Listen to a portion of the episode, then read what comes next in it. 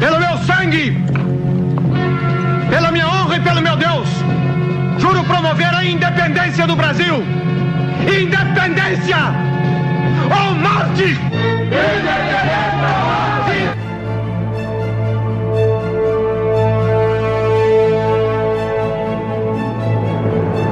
Esse trecho é do filme Independência ou Morte, de 1972, e a voz é de Tarcísio Meira, que interpretou Dom Pedro I.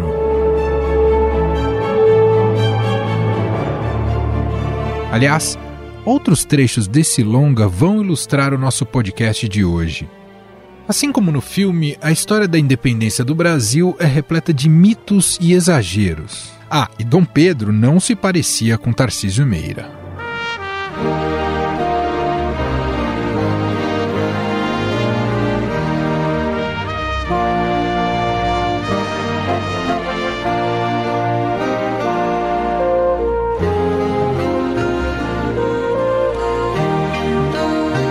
O descontentamento com Portugal começou em 1808, quando a corte portuguesa se mudou para o Brasil, fugindo de Napoleão Bonaparte. Com isso, houve um momento de grandes mudanças no Brasil, algumas positivas e outras negativas. Foi neste período que o Brasil passou a construir importantes universidades, teatros, bibliotecas que provocaram revoluções no campo cultural, econômico e político. Mas uma decisão de Dom João VI provocou uma mudança de ares, tanto no Brasil como em Portugal.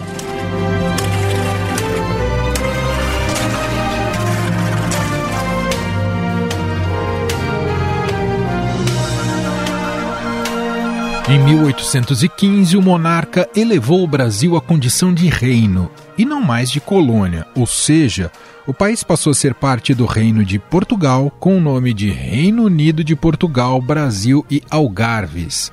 Só que os oligarcas portugueses não viram esse movimento com bons olhos e passaram a exigir a volta de Dom João VI a Portugal e o restabelecimento de uma relação de colônia com o Brasil.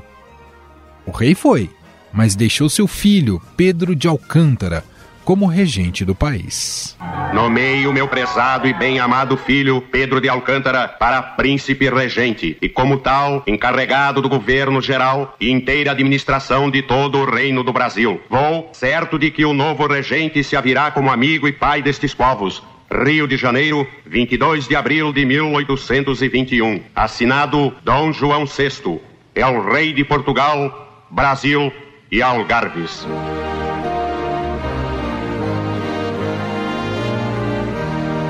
Com a percepção por parte da elite brasileira do desejo dos portugueses de restringir a liberdade que o Brasil havia adquirido, os ventos separatistas começaram a soprar a partir de 1820.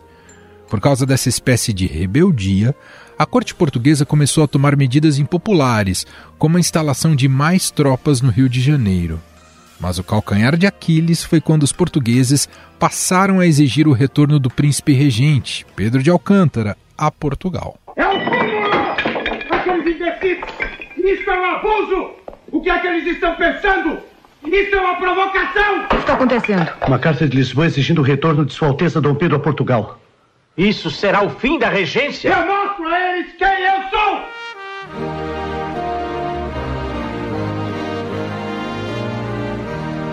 Dessa forma, foi criado aqui no Brasil o Clube da Resistência, e o Senado brasileiro recebeu uma carta contendo milhares de assinaturas que defendiam que o príncipe ficasse por aqui. Motivado pelo movimento, Dom Pedro anunciou sua decisão em 9 de janeiro de 1822, que ficou conhecido como Dia do Fico. Para o bem de todos e felicidade geral da nação, estou pronto. Diga ao povo que fica. A essa altura, a ideia de separatismo já estava bastante propagada, tanto que em junho foi convocada uma eleição para a formação de uma Assembleia Constituinte. A situação agravou-se em agosto, quando ordens chegaram de Portugal. A corte atacava os privilégios brasileiros e ordenava o retorno de Dom Pedro, isso fez com que Dona Maria Leopoldina, esposa de Dom Pedro, convocasse uma sessão extraordinária presidida por José Bonifácio em 2 de setembro. Nessa sessão ficou decidido que era o momento de declarar a independência do Brasil. Determinações intoleráveis. Pretendem também nomear todos os nossos ministros e transferir para Portugal a sede do governo brasileiro. Isto é demais, senhor ministro. É chegada a hora de cortar os laços que nos unem a Portugal. Tendes todo o meu apoio.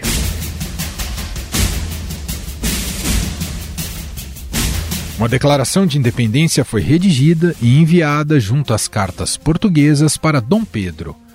O regente estava a caminho de São Paulo na ocasião e acabou sendo alcançado pelo mensageiro no dia 7 de setembro de 1822. Às margens do rio Ipiranga, Dom Pedro inteirou-se da situação e, segundo o que ficou registrado na história oficial brasileira, foi realizado o Grito pela Independência do Brasil, conhecido como Grito do Ipiranga. Pelo meu sangue, pela minha honra e pelo meu Deus, juro promover a independência do Brasil. Independência ou morte!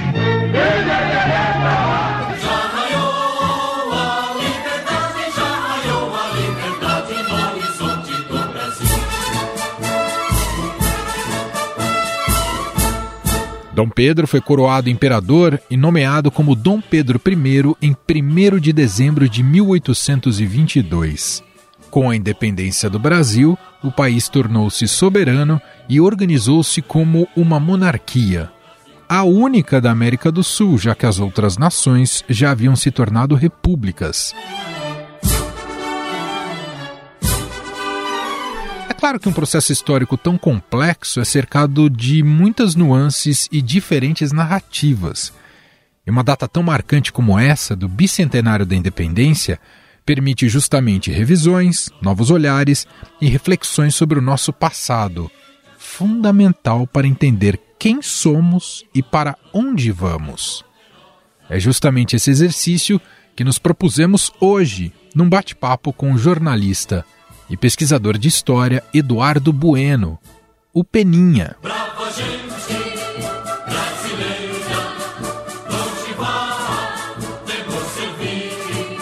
Tudo bem, Peninha? Seja muito bem-vindo. Obrigado por ter aceito aqui o nosso convite. Olha, legal. E foi uma deferência mesmo, porque, cara, eu tô numa roda viva gigante, né? Entre o Rio, São Paulo e Porto Alegre, direto. Tô muito envolvido nesses 200 anos, porque a gente acha que não está acontecendo nada. E, de certa forma, não está, pelo menos da forma como, como deveria. E como eu, esperançosa e ridiculamente esperava, né? Porque eu já tinha tido, a, a, já tinha participado da primeira debacle, né? Porque o meu primeiro livro de história se chamava Viagem do Descobrimento, e eu lancei em 1998, já projetando os 500 anos no ano 2000, né? E foi aquele desastre, aquele vexame, aquela nau que não navegou, aquela tragédia lá em, Porto Seguro, né? E você vê, o presidente, na época, um sociólogo, um cara de letras, um cara de respeito em muitos aspectos, e a mulher dele, uma antropóloga, essa sim de extremo respeito. Então se imaginava o quê? Pô, do ano 2000, segundo milênio, redondo, 2500, duas datas muito emblemáticas, né? Aí tava, o Brasil vai comemorar isso aí. Cara, foi aquele naufrágio, né? Daí chega agora também no ano de 2020 eu lancei um livro chamado Dicionário da Independência, no mesmo projeto, já projetando assim, já pá, quando chegar ali os, o duzentão, eu já vou estar com as bandeiras desfraldadas, né? Claro, já não esperava tanto, porque né, na presidência é um energúmeno, né? Não se trata de uma observação com relação de cunho político, se torna de cunho humanista, técnico. né? Um cara que nunca é técnico, exatamente. Ele, ele, ele é um energúmeno no sentido técnico da palavra, né, quase médico da palavra, né? Nunca leu nenhum livro na vida o, o, o, a, a, independência sempre teve, e na verdade pode, e até barra, deve ter um viés militar, militarista, né? Afinal, o Dom Pedro não era um militar de carreira, mas sempre foi afinado com os militares, houve ah, movimentos militares no processo. Então tá, se pensou, tudo bem, vai ter um lado militar, mas desse jeito, retrógrado, dessa forma, com ameaça de golpe, depois ainda a lembrança daqueles tanques fumarentos patéticos do ano anterior, né? 7 de que vão entrar para a história, né? 7 de setembro de 2021, né? Mas mesmo assim, para encerrar essa primeira resposta, mesmo antes de você ter feito a pergunta. uh, cada povo tem o governo que merece, a comemoração que merece, a história que merece.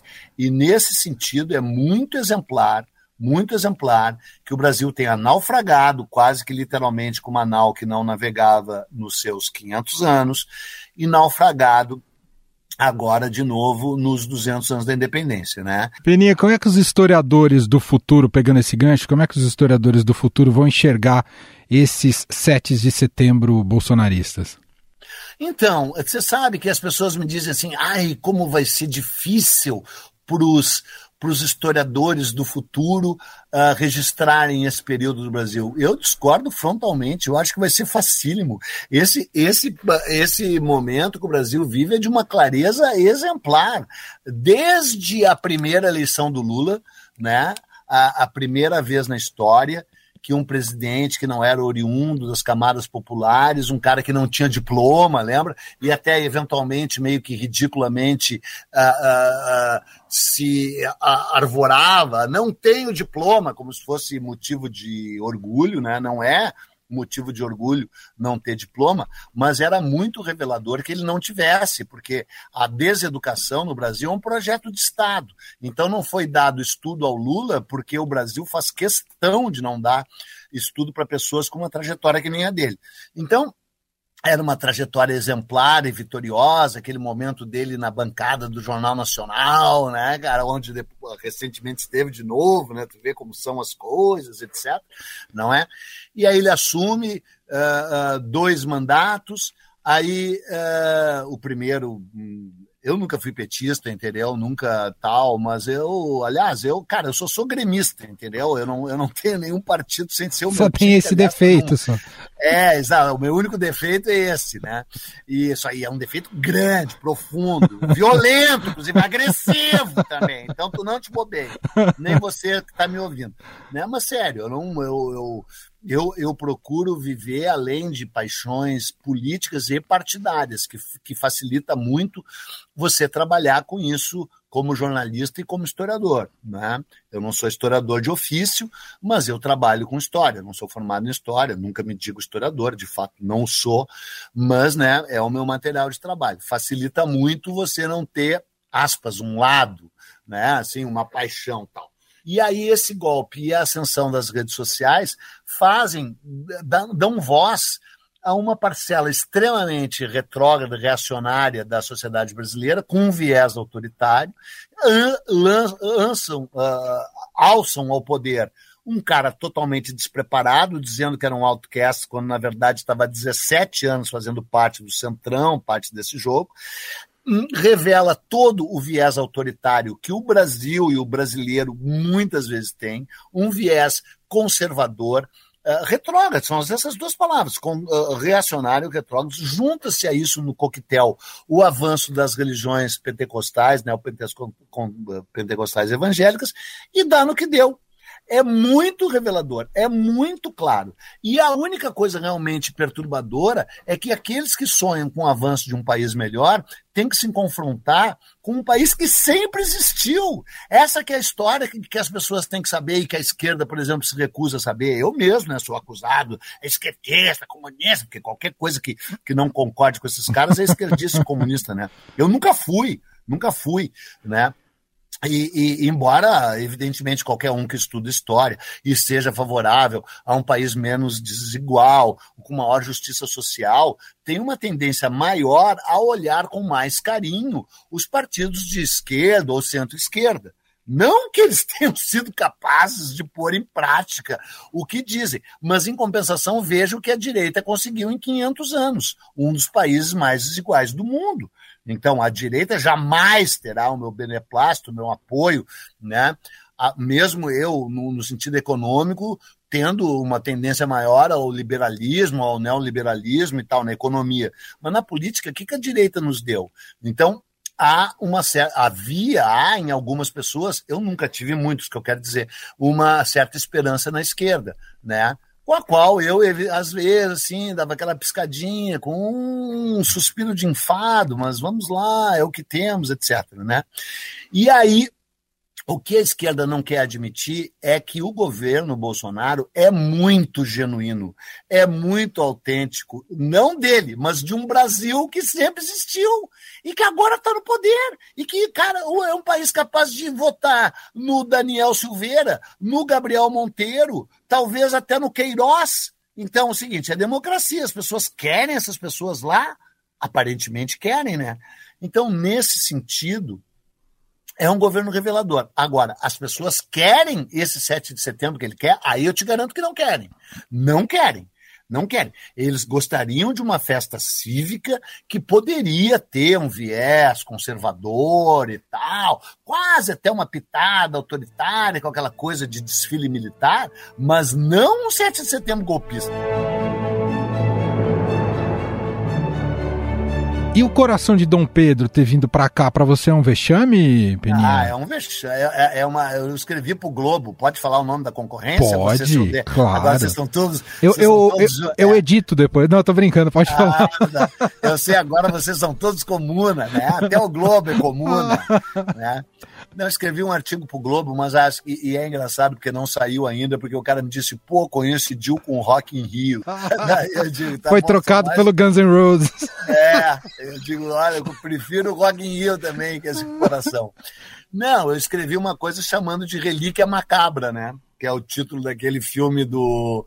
No Brasil, a tradução de um filme do. do acho que é do John Huston, né? Que é o o Segredo das Joias e tal, lá o Falcão Maltês, né? Relíquia Macabra, que é um belo nome.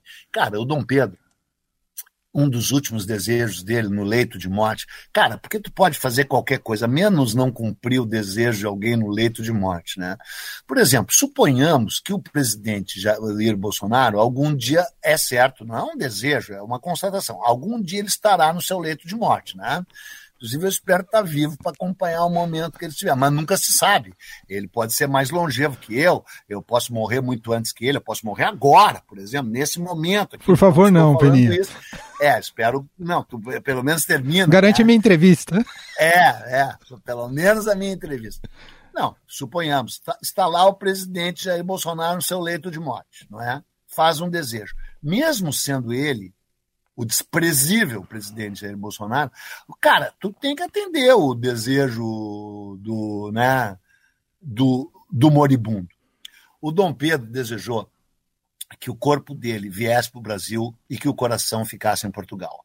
Foi um desejo da hora da morte, expresso. O corpo dele, ele morreu em 1836 e o corpo dele só foi trazido para o Brasil em 1972.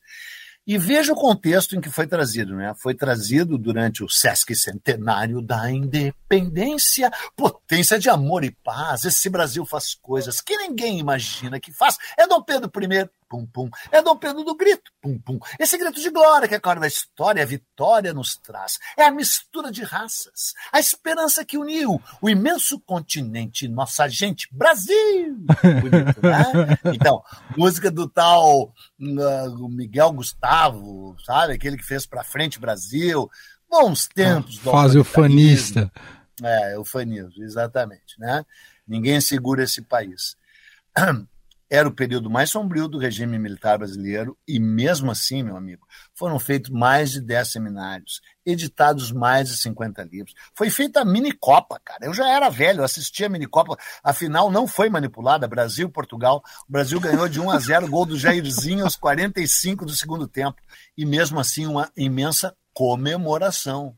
Não foi só uma festa e uma celebração, foi também com viés, verniz autoritário, sem dúvida era de se esperar daquele governo, mas com muitas realizações, muitas, e espaço para alguma reflexão. Lembrando que o Sérgio Buarque de Holanda dirigiu uma coleção inteira sobre a independência do Brasil naquele ano.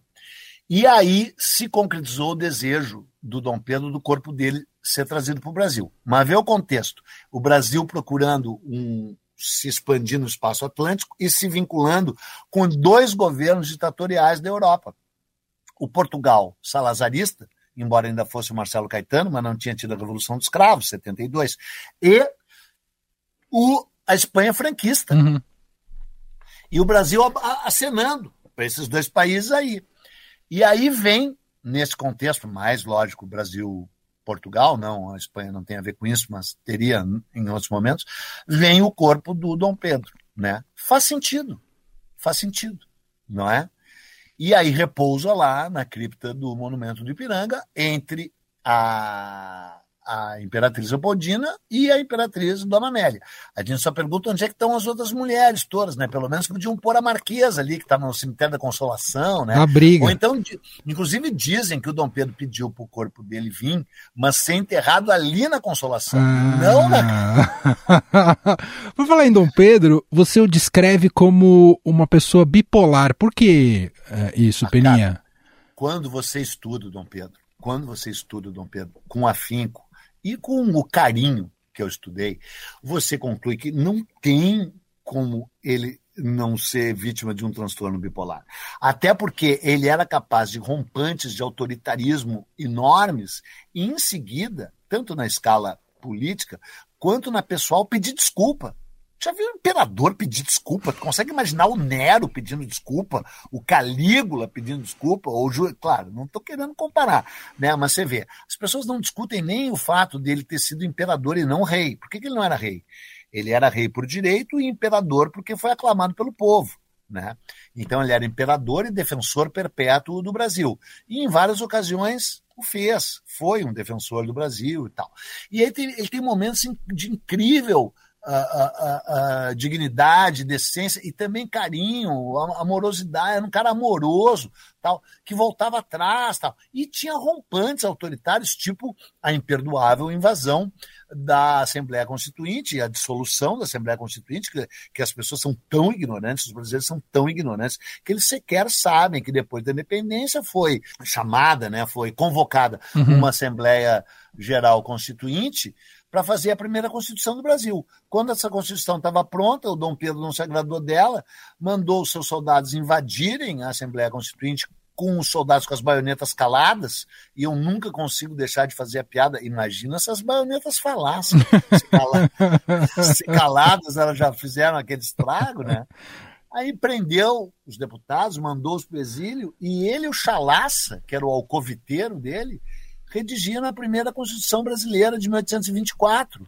Né? O Brasil independente já nasce sob o signo do arbítrio. É uma vergonha a gente não saber isso e não nos ensinarem no colégio.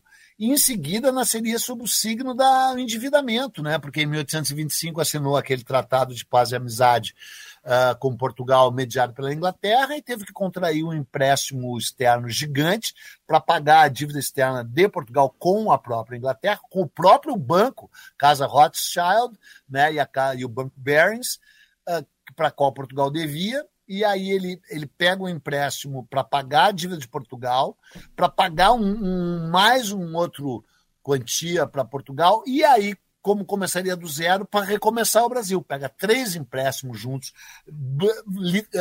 quase que virtualmente impagáveis. Então o Brasil nasce sob o signo do arbítrio, porque a Constituição foi outorgada e não promulgada, né? foi enfiada goela abaixo, e uh, uh, uh, endividado. E a gente não sabe disso, e nunca nos contam no colégio. Então, né?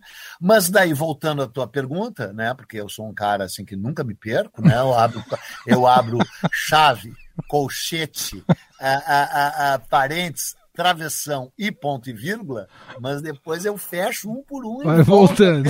Até, até, o colchete, lá, chave, colchete e tal. Respondendo sobre o Dom Pedro. Cara, quando você estuda ele, especialmente uma biografia que eu recomendo do Neil Macaulay, Neil Macaulay escreveu Dom Pedro, A Luta pela Liberdade no Brasil e em Portugal. É um livro que acho que é absurdamente fora de catálogo, foi publicado no Brasil pela Record, editora Record, ou Record, sei lá como é que se diz. E uh, é o meu favorito. Cara, não tem como. Tem um lado que não tem como não se apaixonar por ele. Mas tem outro lado como não tem como não ficar horrorizado com alguns atos dele. Então, eu concluí isso, só podia ser bipolar. E outra coisa, né, só para encerrar essa coisa. É. O meu vai estrear o meu a minha série na, no History, né? Vamos tô sabendo, tô né? sabendo. Dia, dia 7 de setembro, né, chama B de Brasil, são quatro episódios de 50 minutos uh, cuja concepção é minha, ajudei no roteiro e eu apresento, sou apresentador, sou repórter, sou entrevistador, sou ator. Entrevistado também. E, e auto, me auto-entrevisto, pergunto e respondo com muita discernimento, como você que está nos ouvindo já percebeu, é uma coisa extraordinária. Eu sou um gênio, né? Isso é indiscutível. E aí o, e aí, o que, que a gente fez no primeiro episódio? O que me parece óbvio. Eu deitei, literalmente, o Dom Pedro, o ator que faz o Dom Pedro, no divã. Porque foi uma revolução que freudiana, né? legal, né? É uma loucura, legal. mas assim, é o caso freudiano clássico, né? A relação dele com o pai, com a mãe dele, com as mulheres dele, com o irmão dele, meu, é um prato cheio. então, deixa, deixa eu colocar uma pergunta aqui, aproveitando que você está falando. Você acha que o Dom Pedro foi mais tutelado do que protagonista da independência? Não, ele foi protagonista em vários aspectos, né? No, no assim, teve várias coisas. Ele ouviu muito a Leopoldina, né? Agora, felizmente, nessa onda feminista, graças a Deus, enfim, né? Eu tenho escrito vários artigos copiando de mim mesmo, autoplágio, né? Independência é artigo feminino, é a independência. Então, tenho falado sobre a Leopoldina, sobre a própria Marquesa, que teve grande participação também, Maria Quitéria, Joana Angélica, a Maria Filipa, que muito provavelmente não existiu, mas como símbolo é um símbolo poderoso. E aí, que nem disse uma amiga minha, a historiadora preta, a preta doutora, como ela se chama, Giovana Xavier, ela disse mesmo não tendo possivelmente existido uma existência real, a existência simbólica da Maria Filipa suplanta a existência concreta de muita gente que não significou nada. E é linda essa frase, tá? Uhum. inclusive nesse documentário. Né? Ela diz isso. Ela encerra o segundo capítulo, que é sobre mulheres, dizendo isso. E uh, então, ele ouviu. Primeiro que quando ele conheceu a Leopoldina, ele percebeu como eram graves as lacunas da educação dele. Que a Leopoldina era muito preparada e ele percebeu que ele nunca tinha estudado, ficou envergonhado. Inclusive, decidiu que ele seria o último integrante da dinastia de Bragança mal educado.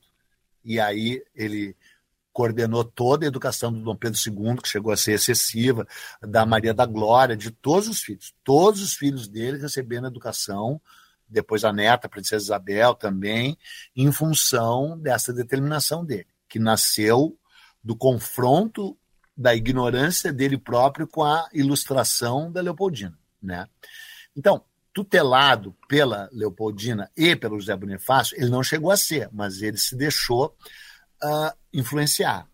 Aí ele foi protagonista no sentido dos rompantes militares e até meio machistas, e papapá, e vamos lá, e trouxe o Lord Crocken, né, o John Grenfell, todos esses mercenários. Então ele, nesse sentido, ele foi protagonista em vários aspectos. E aí vem o que interessa saber. E isso daí talvez a gente não possa esperar que nos digam na escola, ainda mais com essa polêmica toda ridícula aí, mas por outro lado, perturbadora e deveria a gente deveria abordar essa história de escola sem partido, né? Hum. Então eu acho difícil que nos digam isso no colégio, mas deveriam dizer. Ele foi tutelado por quem? Pela banca, pelo Centrão, cara.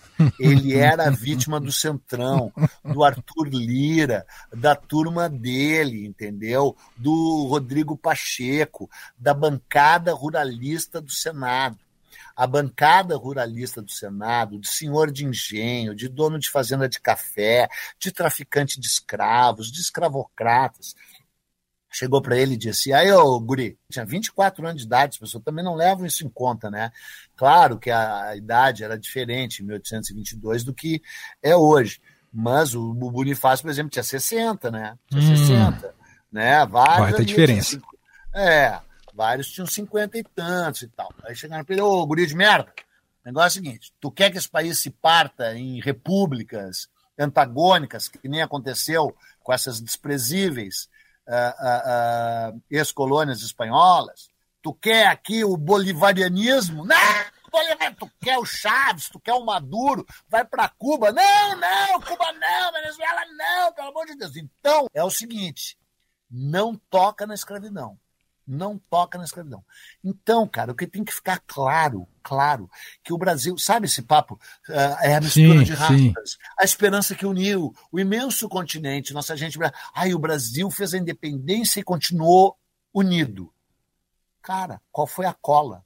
A cola foi a escravidão. Mas a gente. A a gente estava em vias de alguma revolução próxima do Haiti ou não, Peninha? Não, não, não, não, tinha não. clima para isso. Ia ser uma, uma, uma, uma, uma abolição da escravatura em modos, inclusive, similares ao que foi a de 66 anos depois ia ser nas coxas, ia ser mal feita, ia ser sem um projeto de uma democracia uh, racial e rural, ia ser sem estudo e sem inserção no mercado de trabalho do, dos escravizados, no Entendi. caso dos escravizados. Mas pelo menos ia vir 66 anos antes, cara. Porra! Né? Mas sim, os ingleses exigiam que o Brasil abolisse primeiro o tráfico, em 1810, e depois a escravidão, em 1820. E a própria Constituição de 1824, embora tenha sido uh, conspurcada pelo Dom Pedro, ele manteve um projeto de abolição de gradual da escravatura, que foi sempre sendo solapado por essa história. Então, cara, assim, embora eu tenha recebido já ameaça de morte e tal, eu gosto de ver perigosamente. A responsabilidade, a culpa por deixarmos isso acontecer é nossa que não arejamos, estou de, falando desde 1822, que não arejamos o nosso Senado, o nosso Congresso, os nossos políticos, que não há uma, uma política de defesa da industrialização, do trabalho assalariado, do terceiro setor, nada disso.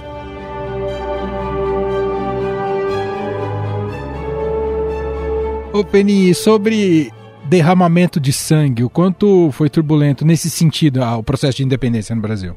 Cara, então, um amigo meu conhecia pouco, Hélio Franchini Neto. A gente queria fazer. É, ele é diplomata, historiador, ligado a, um, a uma antiga coisa que existia no Brasil, um tal Itamaraty, sabe? Uma coisa que acabou faz pouco aí. E ele escreveu um livro chamado Independência e Morte pô, tava caindo de madura esse nome, né, cara? fiquei furioso que eu não peguei esse nome antes.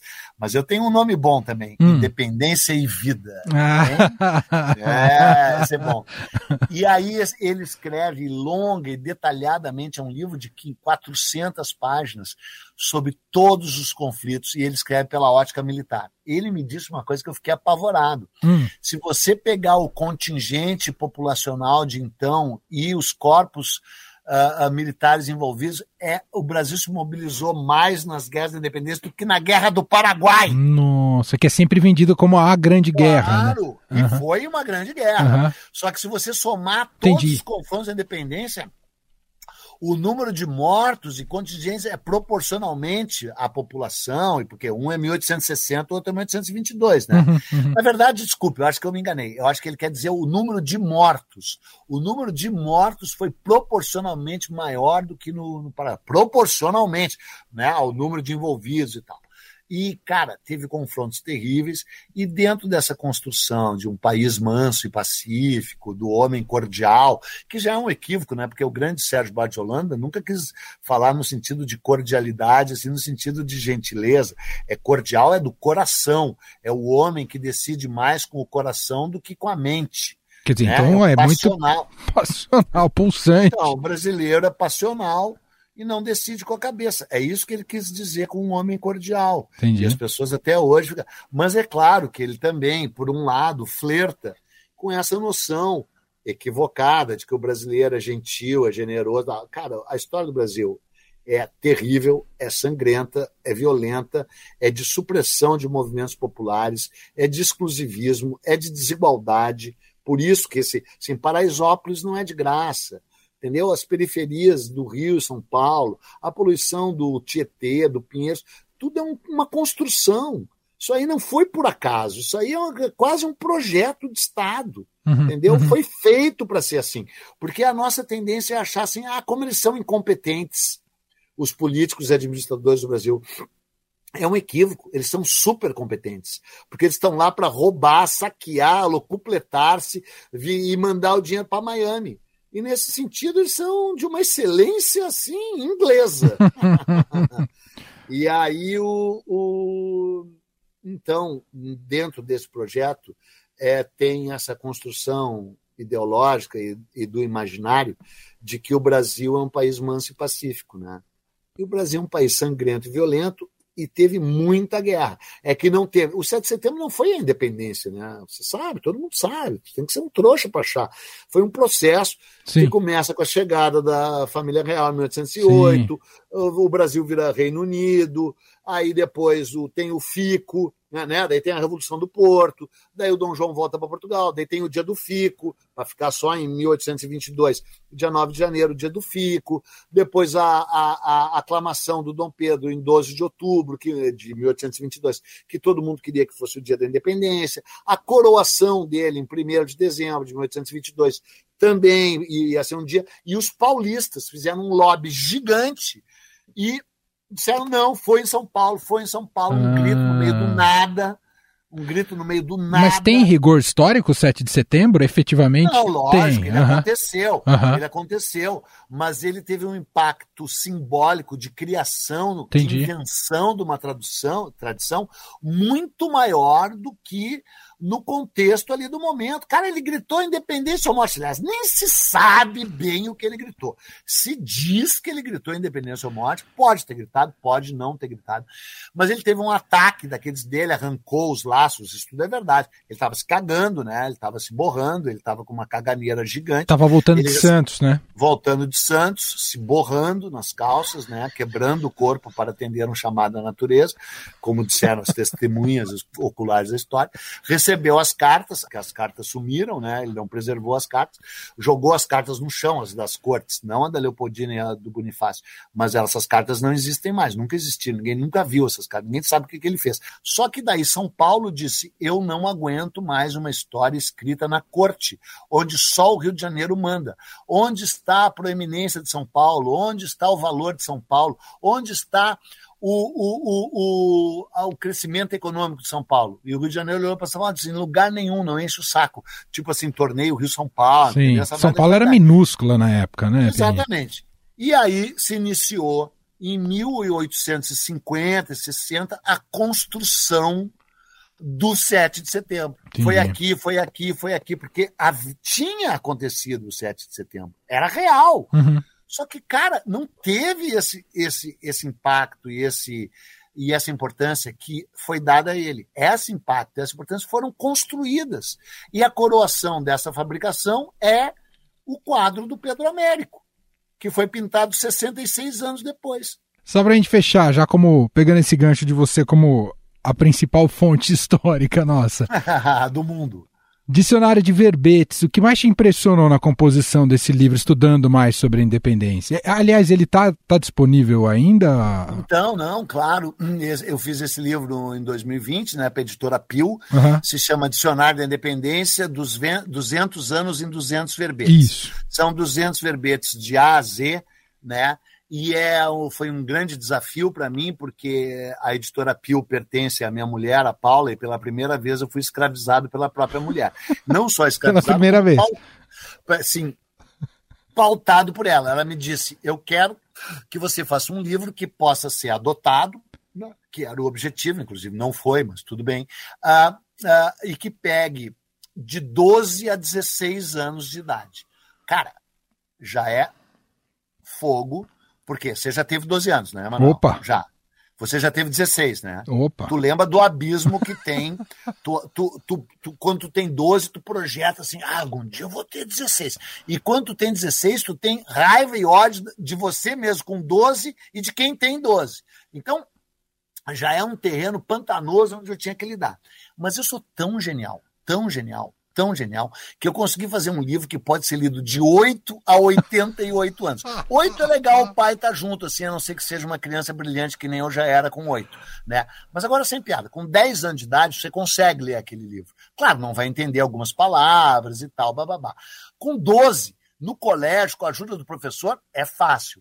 Com 16, você lê sozinho já se sente inteligente. Mas o legal, e que eu agora estou falando super sério, que eu me orgulho, é que é um livro que se um cara que nem você, Emanuel, pega antes de me entrevistar e antes de ir para o bar, você lê ali um lance que é abordado pelo lado assim, curiosidades. Só que nenhuma é curiosidade, curiosidade, entendeu? É curiosidade todas com uma pegada do tipo assim, porra, olha aqui, olha aqui que país é vocês repertório. construíram. Exatamente, tem um repertório e assim, instigante, do tipo assim, porra, a, a, qual é o substrato? Assim, olha que merda de país que vocês construíram. E olha como, na verdade, sempre foi uma merda muito parecida com a de hoje. Com o Centrão, com o agronegócio, com a indústria ali, ah, assino ou não assino o coisa contra o Bozo ali da Fiesp, sabe? Essas omissões, com um povo.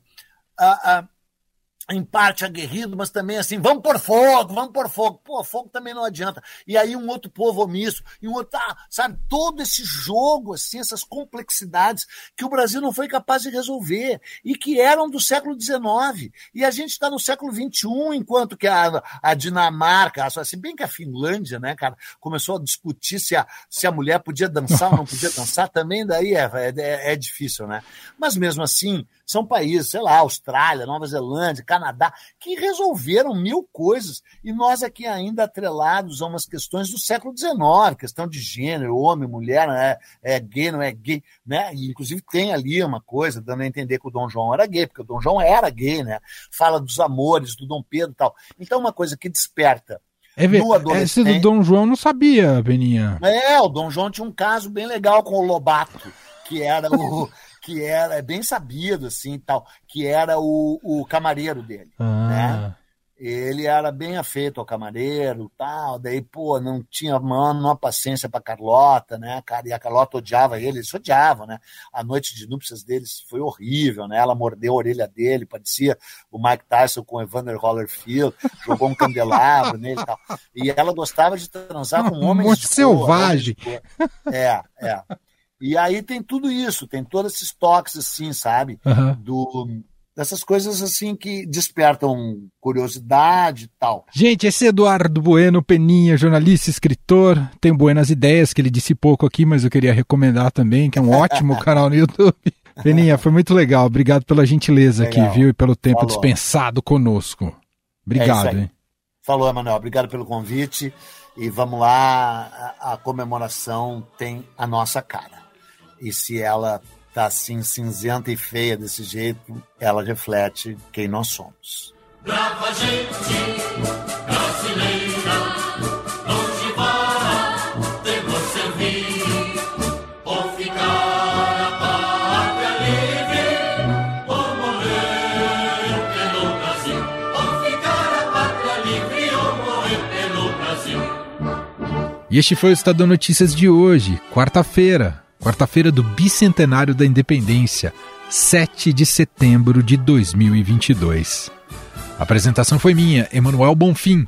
Na produção, edição e roteiro, Gustavo Lopes, Jefferson Perleberg, Gabriela Forte, Franciele Oliveira e Letícia Pili.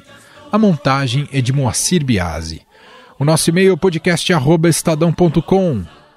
Um abraço para você e até mais.